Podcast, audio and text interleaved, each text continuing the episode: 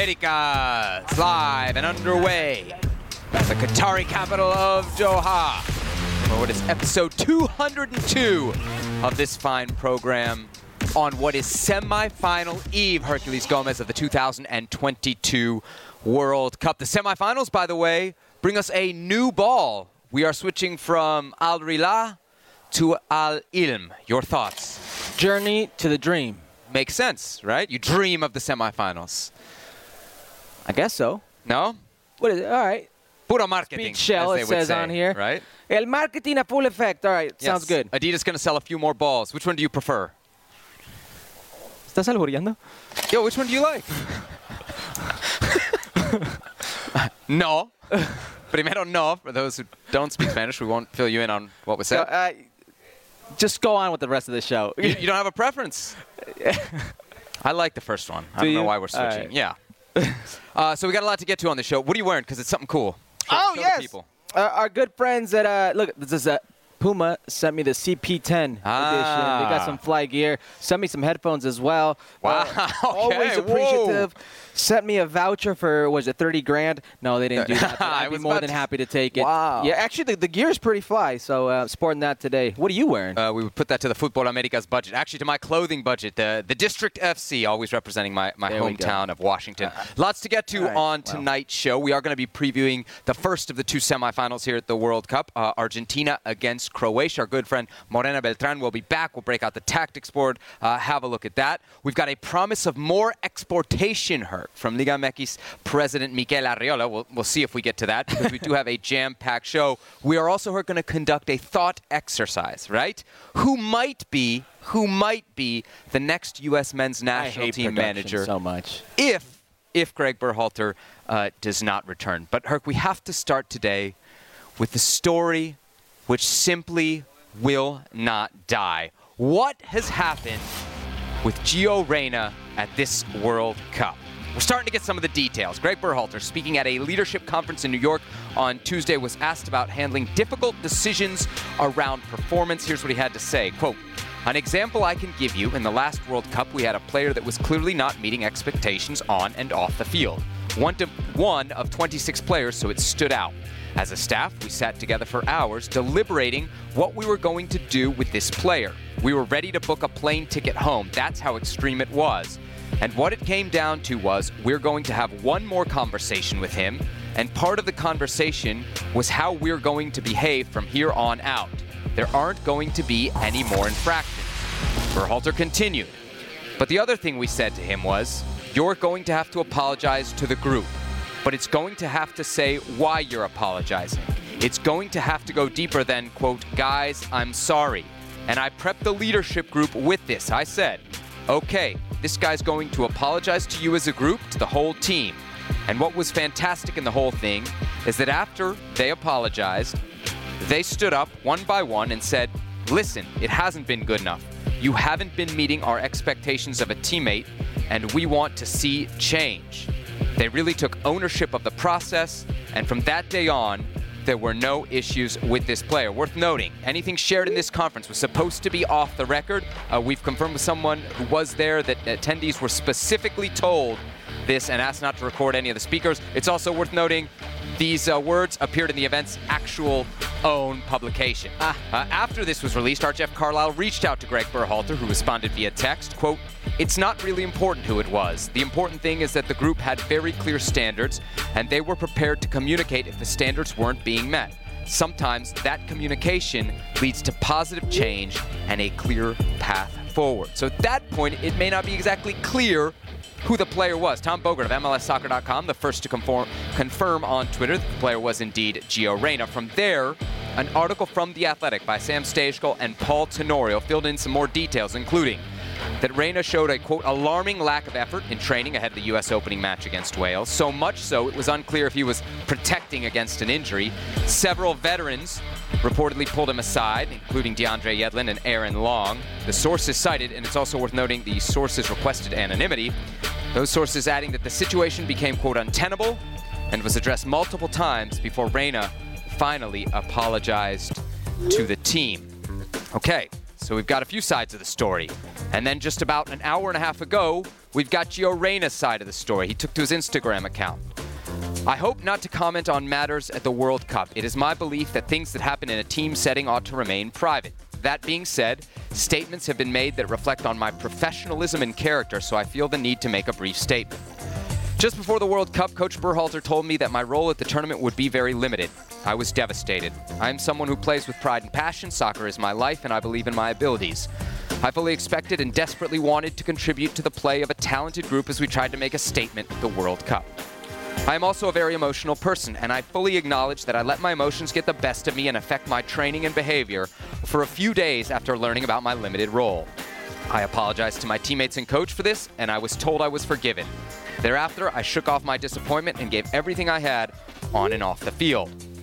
Reyna continued, I am disappointed that there is continuing coverage of this matter, as well as some highly fictionalized versions of events, and extremely surprised that anyone on the U.S. men's team staff would contribute to it. Coach Berhalter has always said that issues that arise with the team will stay, quote, in house, so we can focus on team unity and progress. I love my team, I love representing my country, and I am focusing now on only on improving and growing as a soccer player and a person. I hope that going forward, each person involved in U.S. soccer focuses only on what is in the best interest of the men's national team so we can enjoy great success at the World Cup in 2026. Whew. Take a All breath. right. A, a lot to unpack there. Uh, let's start with Gio Reyna's reported behavior, Herc. What do you make of it? Okay. Let's focus only on Gio Reyna here. Okay. Gio Reyna's behavior. It's unfortunate. I'm disappointed. I'm sure Gio Reyna can give a rip if I'm disappointed or not. Out of character or not, it's not what you want to see of a player in any team setting. It's a team first. He broke that code. Don't care how old you are, you can't act like a petulant child. So no pass for his age. No pass for his age in his actions. The team is the most sacred of things in competition. Mandanellos, they run things. As a whole, nobody should be above it.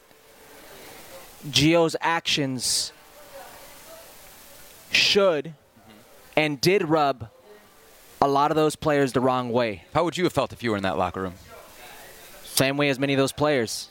Upset with them.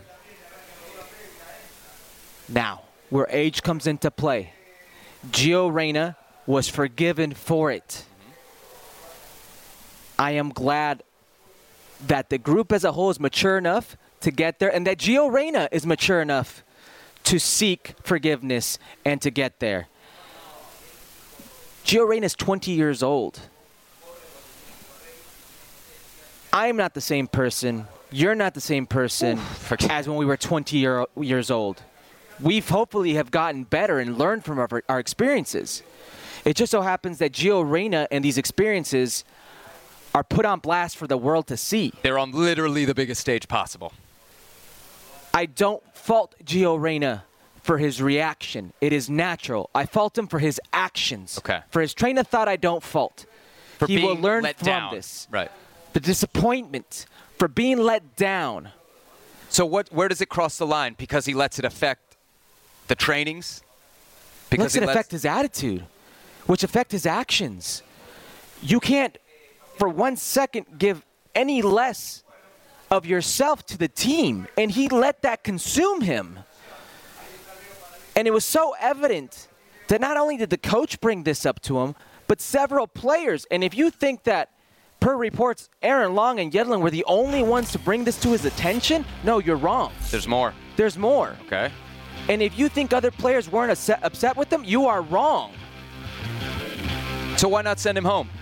It almost got to that point. No, I see that. Would you have sent and him home per, if you and were per the coach? many reports, and per many reports, there was a vote. Now, it wasn't a player's vote. It wasn't a player's vote. I can tell you that. You're saying all the players did not vote. I'm saying all the players did Right. not vote. I'm not certain if it was only a coaching vote or a leadership council vote, Okay. but all the players did not vote. Take that out of your vocabulary right now. Okay. Take that out of your train of thought. That's not the case.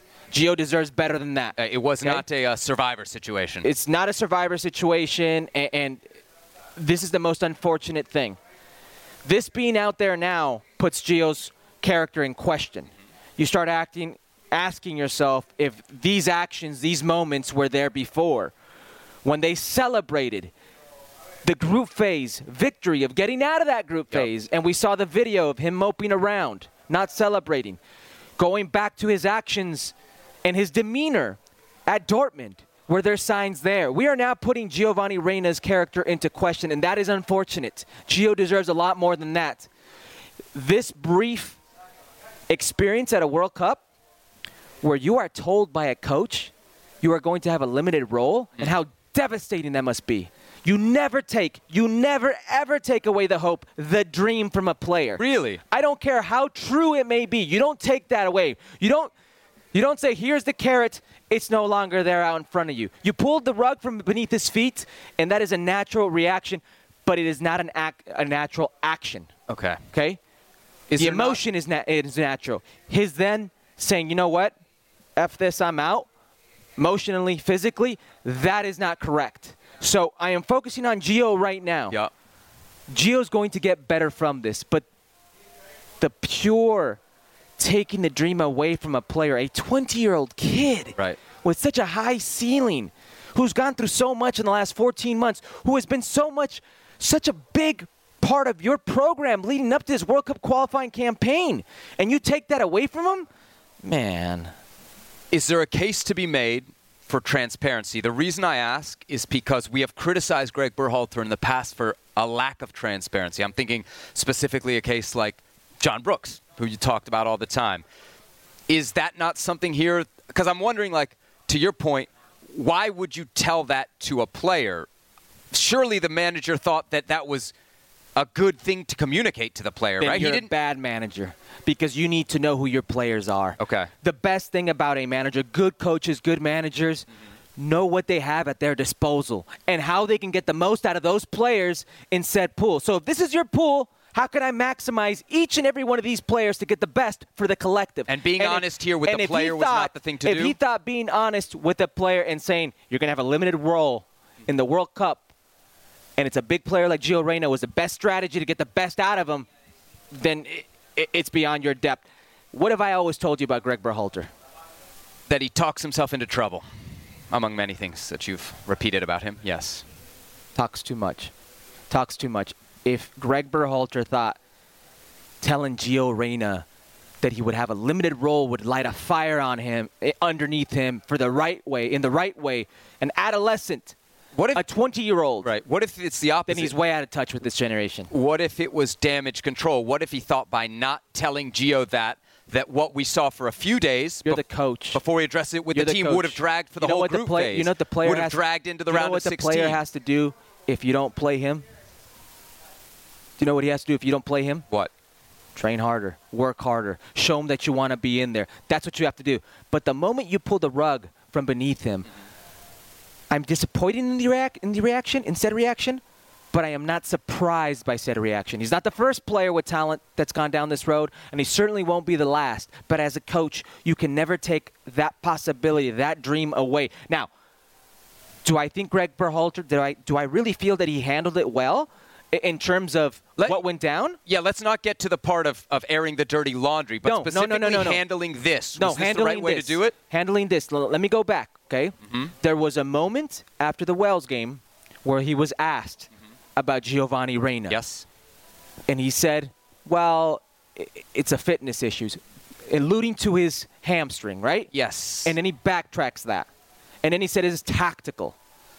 I do feel Gregg Berhalter was trying to protect Giovanni Reyna right. there specifically, and in that moment, and we spoke about it mm-hmm. when we said the truth lies somewhere in between. I do feel he was trying to protect him. If he airs that laundry out, it's going to be. You're talking about it for the whole tournament. You've lost If you Giovanni send him Reyna at home, are you thinking like you could? It was the right thing not to send him home. You believe that? Yeah, I think it was the right thing not to send him home.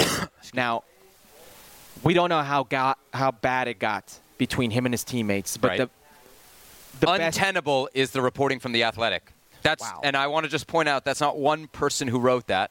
That's two reporters that combined for that story. Who, if you don't know who those Jeff guys are, I can't believe you're watching yeah. this show. Paul Tenorio, Sam Stejskal, they've been all over this national team for a long time. And listen, you they, know, they know if they're reporting it, it's you work well in this sourced. business long enough where we are, and information just kind of comes to you. Yes. Well, especially you having played and agents and all that stuff. And if you think we weren't aware of something in the middle of this tournament, then you don't know who you're kind of watching here. But it's not just us.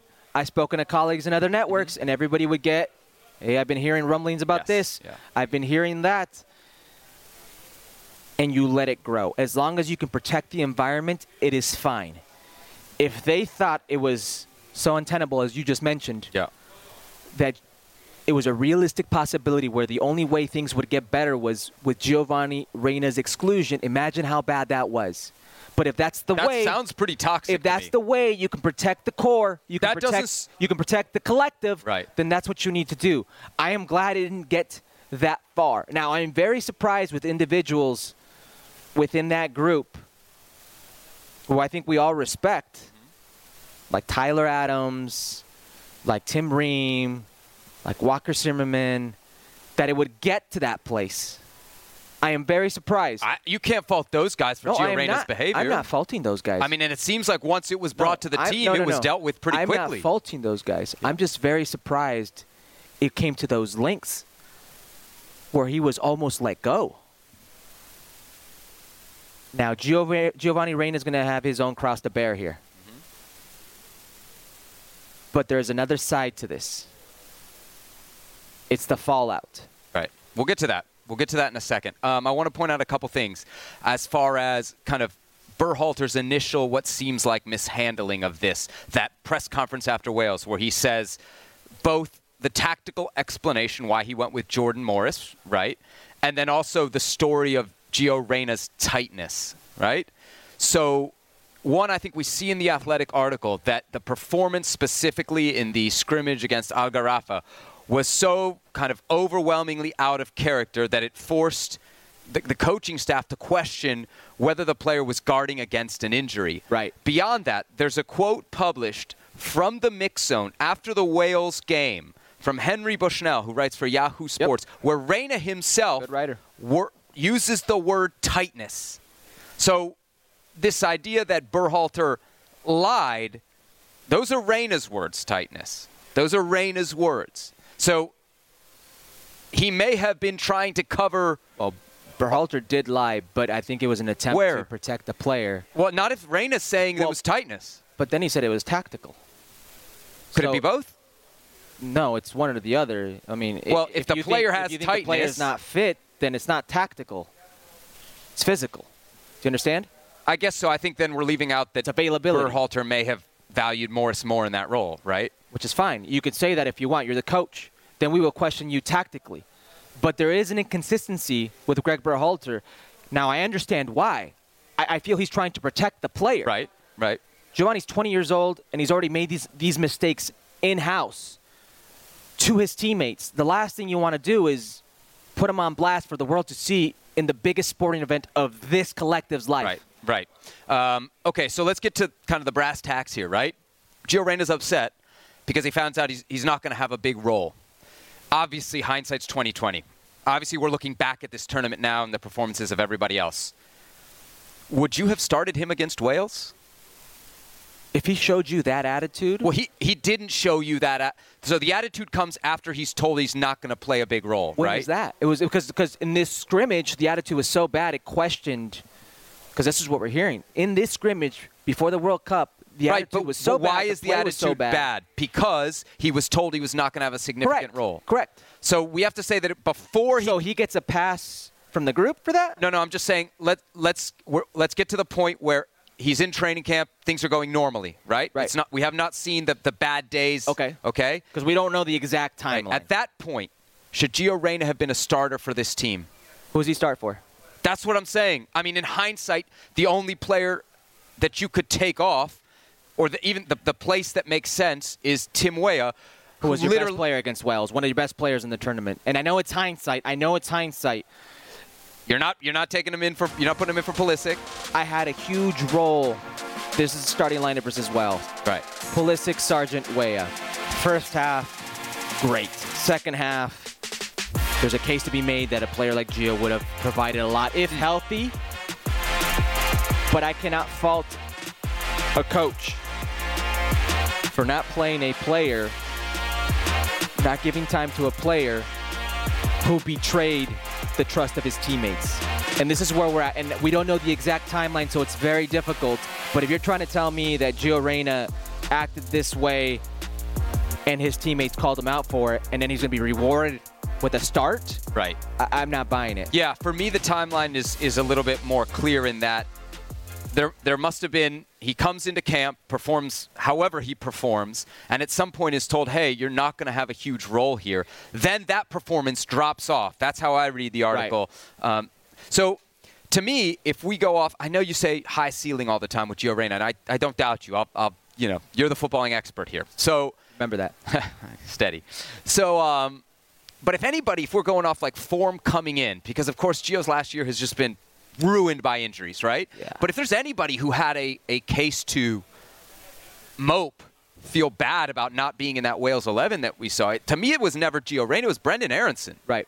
That, that was always the case for me. week in, week out. Now, if, if actually, if I look at the strengths of this team and I consider that Aaronson could have been a, a great fit for you at, at one of those other way up Pulisic, you know, that argument, I actually think where Reyna could have really had a huge role in this tournament, especially thinking about what Gregg Berhalter said pre-tournament. I'm going to use a lot of my subs, and then seeing Which what he didn't. He didn't, and especially like where did he not use the subs almost at all? Is In that midfield. midfield three.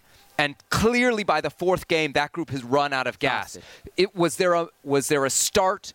Was there a full 45 minutes instead of the the seven that he got against England to give Gio? Maybe it was Wales, maybe it was England, maybe it was somewhere else um, that could have left Yunus Musah, Weston McKennie. I don't think he's a Tyler Adams sub, but one of those two guys fresher Absolutely. for the game against Netherlands. That's that Now- to me is the real loss here. Now, the Gio. timeline here is where we're not clear, correct? Because we don't know at what point the apology was deemed or, or was given and it was deemed enough. Well, it sounds like after the Wales game, things were after that there were no more problems after If the apology. after the Wales, Wales game there are no more problems, Giovanni Reyna has to play a lot more. If he's forgiven by his teammates, by the coaching staff, and it's all put aside like we've heard it was put aside, he has to get more playing time because of that ceiling, because of the fresh legs, because you know the talent level is there to help you win. Now, not winning against Poland, or excuse me, not winning against Wales, not winning against Wales puts you behind the eight ball. You win against Wales, you're afforded more leeway for substitutions, to revamp or to rotate, to do certain things. You take certain liberties that you no- normally wouldn't take right. if you're behind the eight ball. They tied, very unfortunately. And that put him behind that eight ball. And that's when the hand in Berhalter's mind is forced. Right. I also think the Wales game, no matter what, is closest to the Agarafa scrimmage, which seems to be the inflection point, right? Right. So I could see the manager having trouble trusting the player in that Wales game, even if this had been cleared up pre-Wales, having just seen that effort. Even if you if you think it's cleared up, you might say, I need I need more time before I can trust this player and put him back out there. And maybe it wasn't just the manager that felt that. You're talking about the other players who felt that. And and the manager clearly can't put a guy that the other if he doesn't trust him and the other guys don't trust Listen, him. we, we've been hearing about scuffles that happen on the field and players calling each other out. These things happen all the time. yeah. Okay? What doesn't happen all the time is a team or a coach ready to ready to send, excuse me, a player home from a major tournament from a, from That to me speaks to the severity of the behavior. that that's what it is. Now, if That's was- more on Gio than and- anybody and- else. And it, and clearly Gio accepts that. Right, he owns it. Gio is 20 years old, and in his, in his statement, and listen, they have agents, you have a camp, you have a marketing team. It was very well put out. His acceptance in his role for not playing, for letting his teammates down. Gio Reyna, post that disciplinary issue, in everything we've heard, has been fine. Yeah. In his response to a betrayal, has been fine. Okay, let's get to the response to the response. Gregg Berhalter, has he broken the code of the locker room here? What's your reaction to this story spilling out in this manner?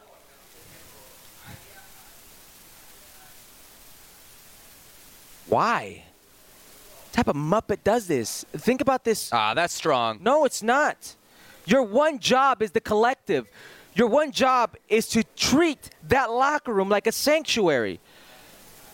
Gio, Giovanni Reyna's statement, Gregg Berhalter's own words of keeping things in house, betrayed right there. I've not been to many symposiums. I can't imagine you would tell a mass number of people to shh, keep this between us. What do you get out of that? By singling out a player, not naming him, knowing, because we said this, somebody will talk, it will get out. And then having it get out this way and then saying, oh, my bad, I, I thought that was off the record. I said off the record. So he was asked It's a betrayal, Sebi. He betrayed that locker room. And if I'm another player in that locker room, how could I ever trust him again? So he was asked about like handling difficult decisions around performance. That's the question. He literally could have picked any other example to give. He clearly chose this one. Do you think that he wanted it to get out or do you think there's a cuz you always say if there's anybody that's green here with this team, it's Gregg Berhalter. Is this him being naive or clever? Right? Has he intentionally put this out in this manner, or is he naive That's to have thought? diabolical. If you think he intentionally put it out in this manner. Well, I can I be? I don't believe that Gregg Berhalter is so naive to think that speaking to a room, even if the rules are off the record, that this would not get out, because literally, if he didn't want this to get out, he could have chosen any other example. He could have chosen something from Columbus Crew days, right? He chose this example to a room full of people. How about this? He may not wanted it to have gotten out. but I don't think he minds that it got out because if he really wanted to keep it a secret, this is not the story that he would have told in this symposium. That's hard for me to believe. think he minds that it got out? This undermines the message that he's been peddling the whole cycle. So he's just naive enough to think that a room full That's a, that's one word. That's one word you could use, Sebi. I mean, Seb. He's not a good leader. That's a reality here. for all the for all the uh, they've built a great chemistry, they built a great culture, all of this, all the recruits that have come in, he's not a good leader. And he doesn't like confrontation. Because there was He's come on this show twice. There was confrontation from you. John Brooks. There was confrontation from Matt Miazga. There's been confrontation in the past. Certain altercations, players, and they're no longer there. So that's one way. And then you're going to put up a leadership council. We saw the rotation of the armband throughout the cycle, which to me was ridiculous. So he should be more of kind of a dictator in that locker room. He takes It's the decision. He owns the decision. No, no, no, no, no. A leadership council. Okay. That's saying there are certain problems. And, and listen, that's what a captain is for, right? But saying these problems are your problems to players is not correct. There are certain things that players shouldn't be policing themselves on because it becomes a Lord of the Flies environment. And that is not healthy. That is not cohesive to, an to a locker room type ambiance. That's where he is wrong. If there was a vote with the leadership council or even his own coaching staff, at the end of the day, it's his job. There are a lot of good things he did in dealing with this. Okay? Trying to protect the player. I really do think he was trying to protect the player, and Right. that's a good thing. Right. Because the nuclear option is send him home. This is a bone-headed move. And trust me, I'm sure it wasn't easy for him having this type of rift with Giovanni Reyna. Claudio Reyna and Claudio Reyna's wife are very close Right. to Gregg Berhalter. I'm sure this is very difficult for him, which makes everything even worse. It makes it worse. And now, you may be trying to resign with U.S. Soccer. You may be trying to dip your toe in the European pool. to that point, I'm interested in what you said that this effectively loses the locker room for him. I think you said, you know, if you're a player in there now, how do you trust him moving forward? As I put all this together, um, and I don't believe Berhalter to be so naive. I do think he's somewhat calculated. Um, this feels like a guy that on his way out. I would. I, I don't. If he was coming back or wanted Why to come the back, strays? There, there- there, there are ways to go out. A- a- do and you Gregg not read into that into this that way? That this is a guy let on the you're way out. let a 20 year old catch strays like that? I'm not saying it's the right way to go out. I'm just Like, saying, wow. you don't do this if you're coming back. If you have a mind on coming back. Fair, fine, okay. But if I'm the next team, mm-hmm. if I'm the next uh, potential landing spot, this is a tournament setting. Mm-hmm. This is a team that gets together once every what three months, mm-hmm. and you've had these issues. How will it be in the day to day? Wouldn't that make me second guess things? Now, Gregg Berhalter, honestly, I think he's a good guy. I think he's done a lot of good with the program.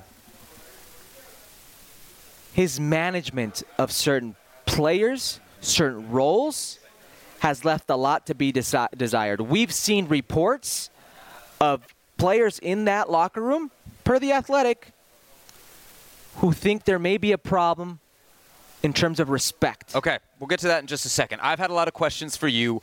Uh, you put out a tweet a couple hours ago. Uh, people are pouring in uh, with questions about this specific situation. So usually we save check the mentions for kind of the end of the show. Why don't we do check the mentions now uh, and see what the people want to know specifically about this situation? We'll start here. Carlos asks, does the Gio incident turn into a Carlos Vela? Okay. Style incident in regard to future men's national team calls. For those who don't know, there was an incident with Carlos Vela and the Mexican national team that that kind of spilled over to the federation. It ends up with Vela missing the 2014 World Cup, and I don't know, maybe it plays a role in his decision not to come back after the 2018 World Cup. What do you think? Any chance we go down that road here?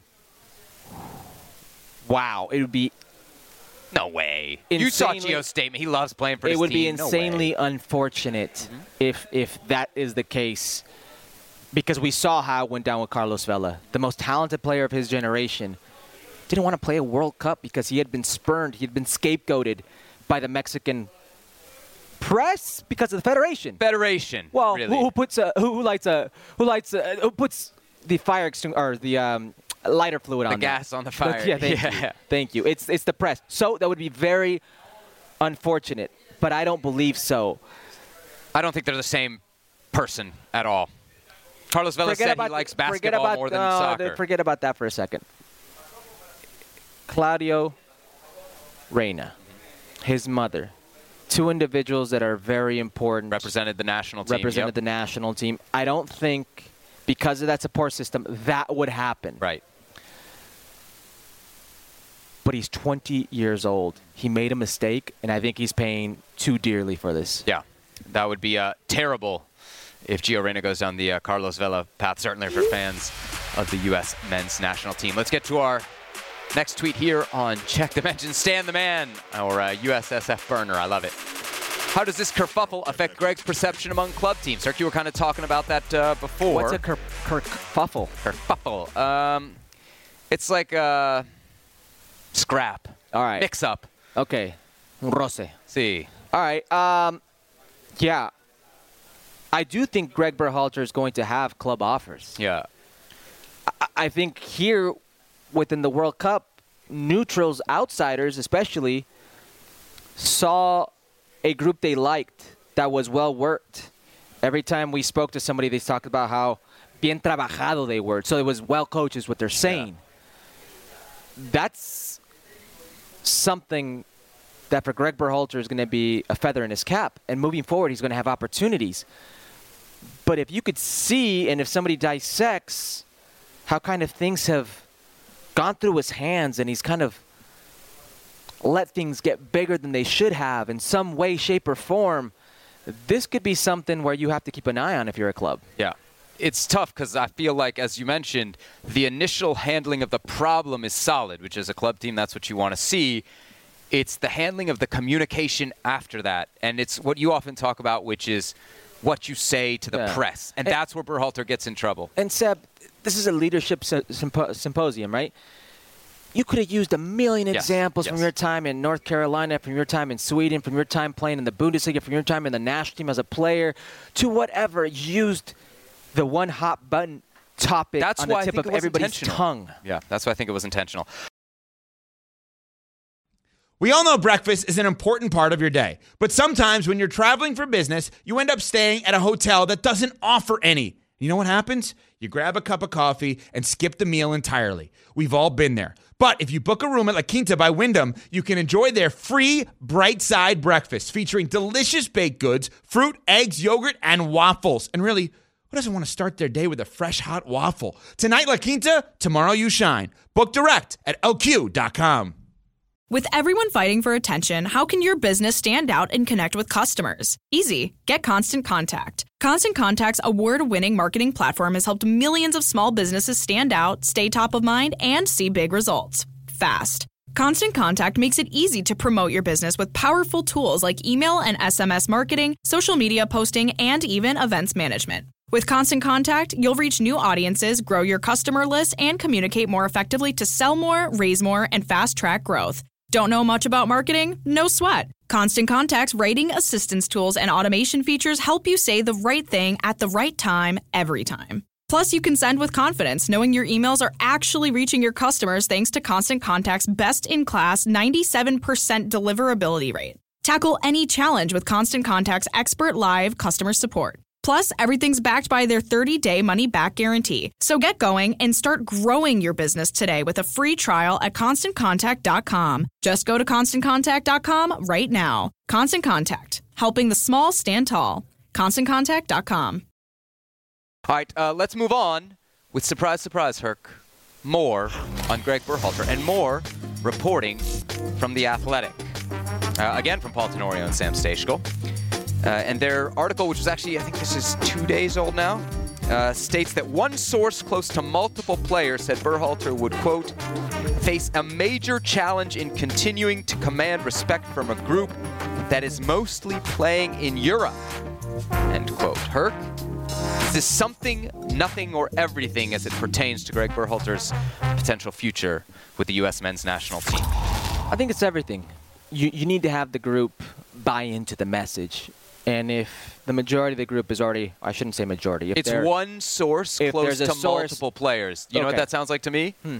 Agent. Okay. Great. Could be. Do you think there's some truth to it? I, sure, but there's also an agenda to it if it comes from an agent, which I don't know. But one source close to multiple players. But you don't know it's an agent. who do you think it is? It's a one source close to multiple players. Who was the report from? Uh, Paul and Sam, same guys. Paul and Sam. Uh, I don't think they just put it out if it's just some random agent. And I'm not saying there's just random agents. But what I will say here is um, not only do I trust the reporting, there's a logic to it, Right. right? Just when you say majority, I think it's worth noting it's And- and one I- source. And I corrected myself, not majority. But there's a logic to it, right? I've always told you this is a very young group. This is a very green group. What, what follows that when I say it? the manager. Who's the greenest? Yeah. The manager. And you saw versus the Netherlands, they didn't lose because the Netherlands were better athletes or were in better moment or even better players. Because maybe some of that's debatable, like Gregg Berhalter's comments about Memphis Depay, right? Right. You were outcoached. So you there- think- there is think- some sentiment. There's there's some truth to that sentiment there. Where if there was a better coach, you can get more out of these players who are already brushing shoulders with some of the world's elite, who are already in some of the best tactical So schemes what and setups. I don't think they're looking at it as like, oh, we got out coached against Netherlands. If it's the players based in Europe, a lot of them are being exposed to elite coaching there. If you're at a Chelsea, if you're at a Juventus, What'd I say? Barcelona, Milan, it's really that you're you're getting the best of the best there. What I say? I mean that. You that said Rossi. I thought you were talking about players and who they're playing with. You didn't specify. no, no, just in general. That, but that's Right. what I'm trying to tell you. So you're being exposed to something different, and then you come to the national team, and you're saying, you know what? Hmm. I just think it's a logical question.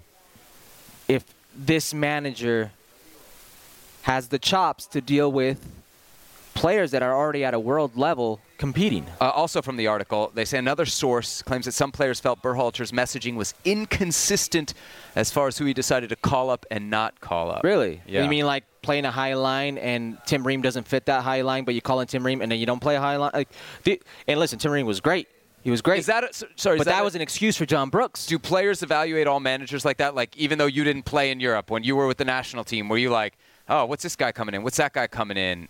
Is No, that a but if- usual thing for players to do? No, no, you don't question who comes in.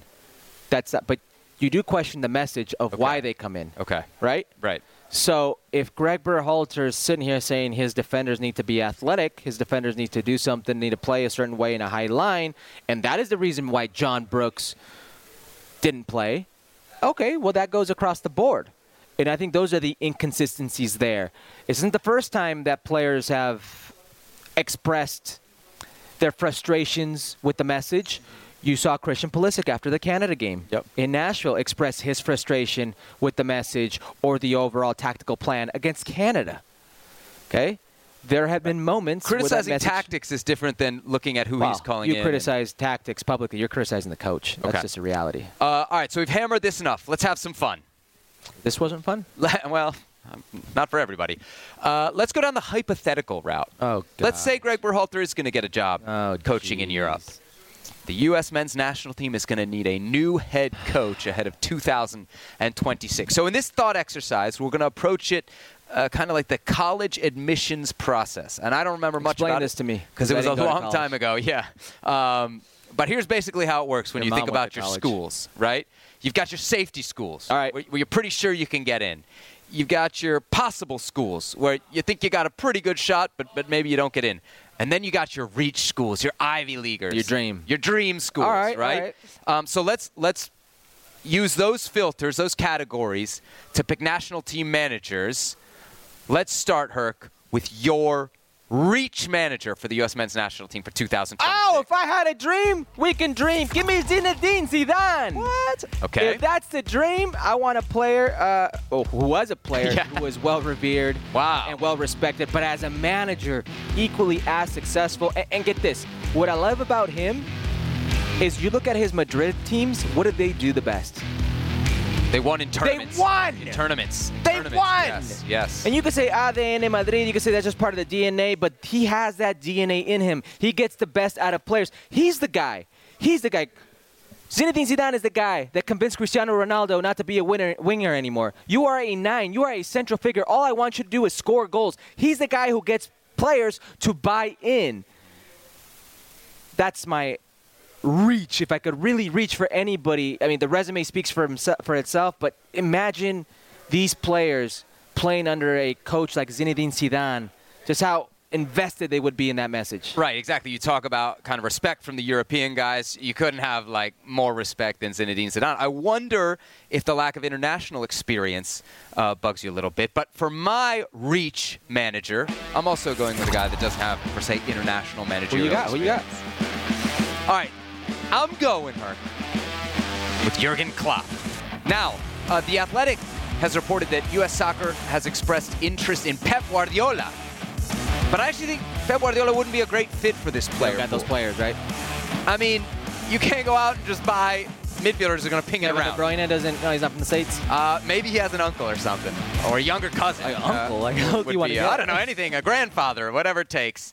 Um, for me, I like Klopp. One because I think he would. Mac- I love the, the, the counter pressing style. Right. If we think about what this The team heavy does, metal style. full- yeah, and what this team does best. You- Those three guys in the middle there, that MMA midfield, just as soon as the ball's turned over, locking in uh, and going at it. I also think there's some tactical tactical flexibility there. He plays kind of a, a famous 4-3-3 now at Liverpool. It wasn't that way so much at Dortmund. It was it was a different setup, more like a 4-4-2, 4-4-1-1. So even though he has a style, he doesn't have a locked-in formation. So for Okay. me, that's why I'm going with Jurgen Klopp. Uh, the only problem, he might cost you uh, like 20 million a year because he's on 19 million dollars a year Well, uh, right now. organize that Copa America. at Get that surplus. Uh, give me your possible choice as men's national oh, team manager. people are going to hate me for this. oh, one. they already do. Oh my goodness. Jose Mourinho, come on down. Now listen, my only gripe here, uh, he is possible by the way. My man's coaching conference league, so don't tell me he's not. I was just about to say, And he mentioned, and he feels like mentioned the U.S. men's national team and that pool and how exciting it was. This young team. Here's my only wrinkle, as the producer would say, is it's not very good with the youth. How do you think he handles the Gio situation? Yeah, uh, that would be a, a little wrinkle there. But the style. Listen, you don't have the players right now. You don't have the pool. I know everybody would love to see an attacking, proactive style. Uh, there are certain things that he, I think, could really, really maximize. And he would be a lot of fun to cover. That's what I'm going to agree with you right there. The media fireworks uh, would just be Oh, my off the chain if we got uh, Jose Mourinho. I think they would also be off the chain if the guy that I'm going to give you is my possible pick. Okay, who's your possible pick here? Loco. Abreu? No. Marcelo Bielsa. Oh, you is crazy. Uh, why do I like this one? One, he's available, so a little bit more uh, possible, I think, than Jose Mourinho. Uh, two, I go back to, of course, he's had the national team job with Argentina and Chile. Argentina uh, actually it went well in the qualifying, did not go well famously in the 2002 World Cup. With Chile, uh, he does two things that I think are important. One, he brought in a generation of young players, right? So we know he knows how to work with young guys. And two, he took Chile, which was a team that had failed to qualify for back to back World Cups, not only got them qualified and into the round of 16 in 2010, but did so with a much more attacking style. Right. I think that's a fit there. The other thing I like about Bielsa, and I, I think it's kind of been lost uh, after his run at Leeds and some of the very exciting games, but also catastrophic results that they had. He's a pretty good tournament coach. With Athletic Club de Bilbao, he got to a couple finals, a Copa del Rey, a Europa League. They didn't win, but they got to the finals of those There is, tournaments. yeah, there is a, a point where that message fizzles out and guys get physically just drained. I will say this: is, is uh, that international level though? Isn't it different? You're not maybe, doing it every maybe. single day. And, and I, will, will say this. Um, there's a reason they call me loco. Yes. One. Mm-hmm. And, and two, if you wanted to go that route, you could go a lot cheaper with uh, Matias Almeyda. oh, okay, it's a good it's, shout. It's exactly the same type of coaching style, and it'd be a lot cheaper. But yes, I understand. what Someone very familiar with the region as well, uh, more so certainly Okay. than Bielsa. Okay, uh, let's get to what was very familiar from my college application process: the safety schools. Uh, who is your E3 in the house. is your safety manager uh, for the U.S. men's national team, Herculez? Let's go, Jesse Marsch. Your time has come. Full throttle, high press. Get your guys geared up and ready. You know these players already. You know the setup. You pretty much Piojo Herrera your way into every interview when it comes talking about the U.S. men's No, national he's not like team. Piojo Herrera. Oh, he's a Piojo. No, no, no, no, no, no, Piojo no. Herrera when it comes to talking about the U.S. men's national team. I'm not saying I want the job, but let me tell you why it's a great job. That is, uh, I mean, and- he's supposed to say that. Oh yeah, okay. Yeah. Uh, and Jesse Marsch would be an ideal fit. Um, respected, European pedigree, knows the pool. There is no player in this pool who he doesn't know. That's a reality. Right. The strengths, the weaknesses, knows how physically capable they can be. Plays a style where if everybody's bought in, it's very exciting to watch. It's very chaotic at times, but it's very effective as well. And I know you could say, well, look at the leads and whatnot. Okay, that is one thing. When we're talking about a tournament setting, I do think that style could be very effective, and he's very possible. He's, he's a guy who just makes it obvious he's interested in that job and that role at some point in time, and I think it's going to happen sooner rather than later. Yeah, I just wonder, like, as we look at the moves, like, as Premier League job, really good job, to U.S. men's national team, is that a, is that a lateral move or, even a downward move? Because for the guy that I'm picking as You my think representing safety your choice, country is a, a downward move? No, not for a guy who wants to do it, but the Premier League job is is not something that a lot of American managers attain, and so I think if he's got that, it's gonna be tough to leave that. I think is my point. Obviously, you can go to the national Things team. change in three years too, right? Totally, especially at Leeds, right? Uh, we know that could go down. So for me, I'm going with somebody who it would definitely be a step up to go to the national team. Okay. The guy I'm picking is coming from Major League Soccer. One Jim Curtin of the Philadelphia Union. One. Oh, We know he's good with young players. you just want Specifically, controversy. we know that he's good with American young players, okay? He's a defense first guy, right? Which I kind of like. Uh, I think that's a good identity to have for tournament soccer. We've seen him do well in tournaments, not always win them, but get to finals of the Open Cup this past year, get to the final um, of MLS Cup. Awesome. We Did win also know- Cup. Let's bring him to the national team. We also know that he maximizes what he's got, which He I think is a critical, critical point for a national team manager. 27th, next to last in spending in MLS. Awesome. And he's got them top of the Eastern Conference competing for MLS Cup. this is unfair, and I hate you in production because you know that I like me some Jim Curtin. But if you're trying to say that one of the reasons he should coach the national team is because in a salary cap he's done well, I'm saying that you have a limited like in in a national team, you can't go out and buy players. There is a limit. It's not a salary cap. There's a cap on your player pool, and you got to make the most of it. And you got to be flexible. And I think that's the other You thing. You want to win, right? he has shown that he's flexible. You want to win, right? yes, of Has course. Has he shown that he's a winner? Uh, you can't say that he's not a winner when he's 27th out of 28 in spending and getting him to MLS Cup. Come on. What has he that's, won? That's harsh. No, no. What no, did the last manager win? No, no. Who? Berhalter. Then you want to go down that route again? I think it's. I think it's you different. just proved my point. I think- love me some. I love me some Jimmy Curtin Curtin. has done much I more love in me some Jimmy than Curtin, and it hurts that you're having me question him. I love me some Jimmy Curtin, but this is the national team. It's not like, hey, look what he did with this club team that he didn't win with. It's a national team. We'll see. We'll see. Gregg Berhalter, noted Philadelphia Union, and Jim Curtin hater. I love me Jim On Curtin. Futbol That one hurt. America. 10 seconds on the clock. How many things can you name that are always growing? Your relationships, your skills, your customer base. How about businesses on Shopify? Shopify is the global commerce platform that helps you sell at every stage of your business. From the launch your online shop stage to the first real life store stage, all the way to the did we just hit a million orders stage. Shopify's there to help you grow. Sign up for a $1 per month trial period at shopify.com slash network, all lowercase. Go to shopify.com slash network now to grow your business, no matter what stage you're in. Shopify.com slash network. This podcast is proud to be supported by Jets Pizza, the number one pick in Detroit style pizza. Why? It's simple. Jets is better. With the thickest, crispiest, cheesiest Detroit style pizza in the country, there's no competition. Right now, get $5 off any eight corner pizza with code 8SAVE. That's the number eight, S A V E. Go to jetspizza.com to learn more and find a location near you. Again, try Jet's signature eight corner pizza and get $5 off with code 8SAVE. That's the number eight, S A V E. Jet's Pizza. Better because it has to be. All right, time to continue our preview for Tuesday's semifinal Argentina Croatia. We welcome back to Futbol Americas, Morena Beltran. More, great to have you back with us. Hi, We didn't you. scare you off after the Thank you. first time. huh? No, no, you didn't. You didn't. Uh, I think I'm starting a, a new friendship with with this. Okay, yeah. great. Yeah, Yes. yeah, yeah, yeah. The and tactical I board think is it- perfect. Yeah, the board. And I think it could be our superstition. I hope we. Oh, we it's going to be your good luck charm. That's I, right. I hope so. I hope so. I hope we don't have to suffer again. That's right. because the last the last minutes of the of the first time it was. Yes, we did have you on only once, and Argentina advanced. So as far as superstitions go, we're, we're perfect so Okay, far. Uh, I hope so. Let's react to what we just heard there from Scaloni. It seems like everybody around the world is kind of saying the Argentina team has bad behavior. What's been the reaction uh, from ESPN Argentina and some of your colleagues over there? I, I, I laugh about it because I, I, I don't know I, I don't know what people ex- expect about uh, like this kind of matches right?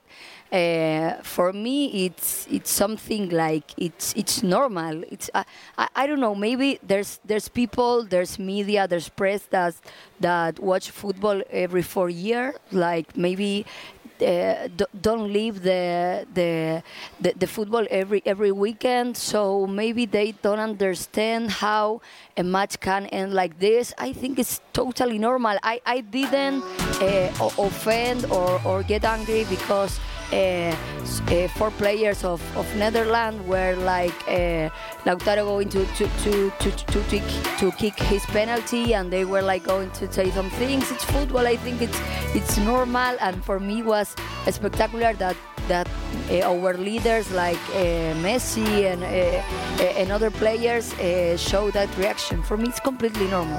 Okay, you say it's normal. One thing that wasn't normal was Messi's behavior, and let me let me tell you why. Yes, because normally, and even in Argentina, Yeah. some would go as far to say that he's luke, lukewarm, that he's a pecho frio. Uh-huh. But we're seeing a different kind of Messi this day in this World Cup. More Maradona. Uh-huh. Why are we seeing this? I like that comparison. Uh, I think Messi um, always been like that, but uh, maybe he has when when we started with Argentina with the national team, uh, maybe he was uh, a little bit. Um, uh, younger, Yeah. yeah. and there were o- other uh, players like Mascherano, like uh, and other leaders that at that time. But I think Messi always been the this player like answer on the pitch, Uh, and now he since I think since uh, Copa America of 2019. Seven.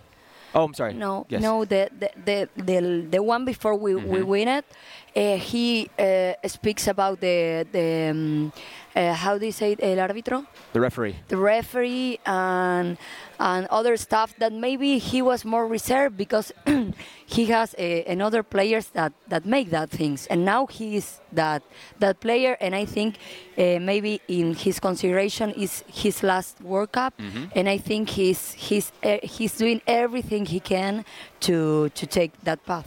Speaking of the referees, there were 17 yellow cards. No. If, uh, my I think it's the the second uh, match that has the most. Uh, It was historic. Yeah, uh, historic. Um, as a result of that, Argentina will be Yeah. without a few key pieces, Acuna and Montiel. Now, Acuna is a starter. Yeah. So how does that impact what you think will be the 11 tomorrow? Huh. Not just in terms of his position, but if it impacts like any other Yeah. changes or formation. Yeah. Um, this this is Argentina. Yes. Perfect. I think we set it up right, but change it as, as you want. Yeah, yeah. We're not going to play. I think with five uh, defenders Okay. again. So I think it's going to be like. Um, oh, maybe we can use this one. I think it's going to be like our traditional system, maybe with Leo over here. I think the the doubt is if Di Maria plays, he's a starter or no. Um, maybe he's not ha- uh, 100%, but it's a semifinal, so you have to take the risks. Uh, but it's going to be Tagliafico instead of inte- instead of Acuna. I think Lisandro Martinez, that is a, a great player, would be uh, will be uh, at the bank again. So it would be uh, Molina, Otamen, uh, Cuti Romero, Otamendi, and Tagliafico, Enzo Fernandez. But maybe if Di Maria is not available to the to, to be a starter, I think maybe he could play with Paredes. So they will make a 4-4-2 with with Messi playing wherever he wants. But that's the doubt. Maybe or he adds another midfi- midfielder or he uh, adds Di Maria from Quick, the start. One question on Acuna Tagliafico. How does that change what Argentina can do, or are they the same player? Is like it like how, for how different? Right. No, I think uh, Marcos is uh, like more instinct player. He he makes everything with he with his strange because he's so physical and uh, like he's maybe more uh, a chaotic player, but like but that, it's chaotic. Yeah, Yeah, but yeah. it's good. Yeah. But I think Argentina has that kind of players like De Paul. The, it, it you have some debilities or or but you have a lot of strengths with that. So I think uh, Tagliafico it's it's a it's a player with like more tactical. Uh, Awareness. yeah, Ah. yeah, like more. He he's really uh, intelligent. Uh, he has good pass, but it's more. It's uh, how do you say prolijo? Prolijo. Yeah, like Pragmatic or yeah, no, eh, como eh, de lo contrario desordenado. oh, he's very organized. Yes. Yes. yeah, yes, yeah, he's he's very organized. structured. Yeah. Yes. The opposite of chaos, as, Yeah. as we would say. the yeah. opposite. Mori, yeah. let me ask you a question. I spent all week trashing Molina and Acuna. Oh, Yes. really? And they How'd that ended up work out being, for you? Yes, they ended up being No. key factors in the game Oh against my the God. Netherlands. Why were they so important against the Netherlands? Oh, or how were they so yeah. important? Yeah, I think um, Argentina always have like the uh, Molina, Acuna, or Tagliafico, Montiel. They were more like uh, s- uh, apoyo. How do you say it? Apoyo. supporting roles, Yeah, yes. supporting roles. No, no, no. So like. Uh, uh, they, they wouldn't impact so much uh, in the in the structure of the team. Like Argentina always have uh, their their uh, his his like su fuerte Yeah, their strength. strength, their Yeah. strength yeah in the middle so maybe they use it more to take the ball like this and this and then ha- uh, create the spaces inside right uh, they they didn't um, terminar finalizar Yeah, they didn't they finish finished. They, they they didn't finish a lot, but in this match we play with another with another uh, defender, yeah, center back. So they have the possibility to Hmm. uh, go very very high. S- Molina made a lot of movements like inside. He was playing like a like a second uh, strike for for uh, for some time. So it was really good. Uh, you see, like at the goal, Messi has the uh, he, he he made like this moment with this moment with the inside, yeah with yeah. the ball, and then he goes like this, and Messi put the Messi does what he does. yeah he's got. So, uh, right after the game against Netherlands, when you came back, you were obviously very excited. The first Yeah. thing you said to me was Di Maria, his impact. Yeah. But he, he only played eight minutes, right? He comes on No, in, in, in minute 112. So, incredible. if we think that in that game they go three at the back, that allows the wing backs to get forward. If they're Yeah. only going to play two at the back now, in terms of your central defense, Yeah. then probably the wing backs, the outside backs are not going to go up as much. So, how could be. important then is Di Maria's role? Whether he starts or Sí. even if he comes off the bench. You see, Di Maria for me, like it, it's, it's it's our second best player eh, after Messi, and he has like something we say in Argentina that is potrero, Mhm. eh, Like a street- a yeah, street he has the street yeah. spirit, and he he he creates uh, movements and um, jugadas plays Yes, please. plays that don't exist. Mm. Yeah, he has that that ability, and he has, of course, his left-footed that it's it's full of talent. But oh, I think I think Di Maria um, would start, of course, uh, on the right. Maybe Do you think we, he starts? I don't know. I don't really know. I ha- I think Di Maria uh, has something very special. It's that he doesn't need adaptation. He can enter like at the uh, the second time or like uh, 50 minutes And later. gets involved yeah, very quickly. Yeah, and he impacts right away on the matches. You you saw the other day. I think if E- Scaloni. Um, would have the possibility to not risk him, he he wouldn't. Yeah, he wouldn't put him on the pitch because you you saw him. He was like uh, he he's so electrical, and he didn't he didn't had that.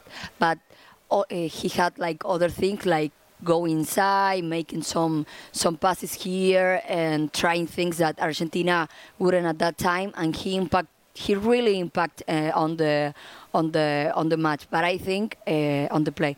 But I think if he starts, he will do it on the right. Of course, I think maybe Tagliafico would be the um, the um, left Left defender. back. Yes. Uh, that that could be like more uh, more involved in the in the f- initial phase. Build It's up, yes. In the build up, perfect. And maybe um, Molina, yes, would uh, would would go with Angel because Molina and Di Maria, I can see that Yeah. being dangerous, no? yeah, yeah, I think so. I think Argentina, of course, will have Enzo here, De Paul, Alexis Mac Allister, Messi, and Julian. I think maybe Julian would be that player that will move over here because Argentina won't have won't have a player to to go on the left side. More, when we talk about Croatia and how defensively structured they Oh. are, I mean, the lines are so, yeah. yeah, so compact and make it very difficult for what you say is the strength of Argentina. How can Argentina hurt them? Oh, I think Argentina, uh, if Paredes plays, uh, would be a good news because I think Argentina maybe uh, can have more more players inside, and has yeah, uh, in, at that point maybe would have yeah the one like the Paredes here between the Center backs. yeah, between the center backs, and Enzo could play like uh, with more freedom, and yes, have the the The wing backs here. yeah, the Yes. wing backs uh, really high, like Molina and Tagliafico. I, I think if Paredes plays would be a good news. I think Argentina, if moves um, the fast, uh, move fast the ball, uh, would will can break this because uh, here I think it's one one to one Right. too much one to one. We have to take we have to be very careful with the with this player, uh, Juranovic. Yes, he likes to attack. Yeah, and he's like a, a train. We say in Argentina. yeah, he ha- he's really he has really abilities or qualities with his physique. So I think we have to be really careful. yeah. with with him. But I think it's Argentina will have these spaces if he- if moves the ball like to here and here, and Paredes has the ability to to to to take these risks because he's so technical and he can make really good pass. Uh, yeah. I think we can make that. And then we have players like Messi that if you give the ball and he has someone pressing him, he will go out anyways. So we've talked a lot about kind of Argentina attacking. I want to consider Yeah. now maybe Argentina more in a in a defensive space Yeah. Mm. and, and what the strategy might be there, because I think when we talk about Croatia, uh, we're very much focused on. Let me get that right. On Yeah. Luka Modric. Yeah. Uh, no. So where's this guy? Yeah, this Four. Yeah. Kind of four right there. Perfect. So Modric is probably this player here, right? If we think of them in a 4-3-3. Yeah. Brozovic here, Modric, maybe that guy kind of coming in on the left side. Yeah. How does Argentina stop Modric? Or not stop him, but limit his impact? Yeah. Because that's obviously the key player for I Croatia. think Argentina uh, has the, the the same intention with with Netherlands, like to to try to Frenkie de Jong uh, don't impact on the doesn't impact on, on the game, and he always has or the ball or Alexis. It depends uh, on on where he moves because uh, Luka is it's a it's a free player, like he moves wherever he wants. Yeah, he has that that responsibility. So I think Argentina will try to to make uh, pairs. You say Yes. to make pairs with the with with To their match up with them. yeah to, to the, with their midfielders. So I think that that could work, but maybe you have to limit always the the receptors, right? You say it like that. Mm-hmm. Who's Um, receiving the? Yeah, yeah. So Who's who receiving? supplies? Who supplies Luka yeah, Modric? I think if Luka uh, plays the, the the farthest as we can of, of our of our pitch, would be the would be the best. I think Argentina has to have really has to be really careful because they like really direct uh, on their on their attacks. I don't think it's it's uh, it's um, he, they have, of course, Kovacic and, and Brozovic and Luka, but they are they don't move so much the ball. Maybe yes, they are intelligent and try to to uh, the rhythm of the match put it down. But when they can attack, they go like with with with Juranovic, I think. Yes. I don't remember, and they uh, they uh, put the the. Um, The ball in the yeah, Yes, they're very dangerous. Yeah, with with so much people. So I think Argentina has to has to try. They they they don't do that, no. Uh, you know, very just very quickly. I, I, I'm curious because I've been very surprised with the physical aspect of Croatia's game. How much they have in the tank. Um, if you had, if I had to guess which team was going to come in physically Oh, in better shape, if you had to guess which team is physically in better shape, which one would you say, Argentina or Croatia? oh. If it's a uh, physical game. Yeah, I think um, They're both pretty beat up, Right. right? Yeah. yeah, I think uh, Croatia has like the two alargues. How do you say the tiempo suplementario? Extra yeah, they, they times. win the two extra time extra twice. times. Yeah, um, they they have it that in their backs, but I think they they demonstrated that they are a, a really um, ¿cómo se dice? Uh, uh, how do you say it when resiliente when you have the strength Yes. yeah Yes. the strength to uh, because they were like uh, zero one in in the in both matches they Mm-hmm. Right. have to go to yeah, it. yeah and, and tie the match and then go to the I think they they it's like their spirit right, Right. The, the, the way the, their way of living it's it's like I think it's also has Yeah, to do with their, with, their, with their Yeah. history yeah, Yeah. of course uh, so I think um, Croatia has experience, but Argentina uh, demonstrated that they had a soul. They have soul that uh, and and and, uh, and and mind that could be really really useful for those times. All right. Morena Beltran, great to have you with us here Oh, on Futbol Americas. thank Really you. appreciate the perspective and hopefully the good luck that this show has brought Argentina Do not ever post and we'll have you back on before the final. I hope you you are over Kabbalah. Ah, there it is. As we, we, say so in well. Argentina. Thank Thanks for being with Thank us. Thank you.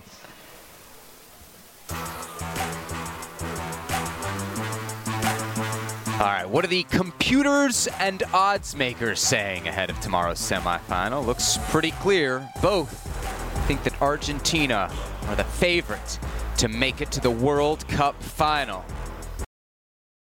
Hi, it's Mike Greenberg letting you know ESPN Bet is ready to take you through all the biggest sports moments this spring. The official sportsbook of ESPN has exclusive offers and markets from Scott Van Pelt, Stephen A. Smith, and me, plus many more. From the playoff intensity to finally getting out to the ballpark, there's no better time for sports fans. Sign up today. New users get a bet reset up to $1,000 in bonus bets if your first bet doesn't win. Download ESPN Bet today. What a play! Must be 21 plus and present in select states. Gambling problem? Call 1 800 Gambler. Terms and conditions apply. See app for details.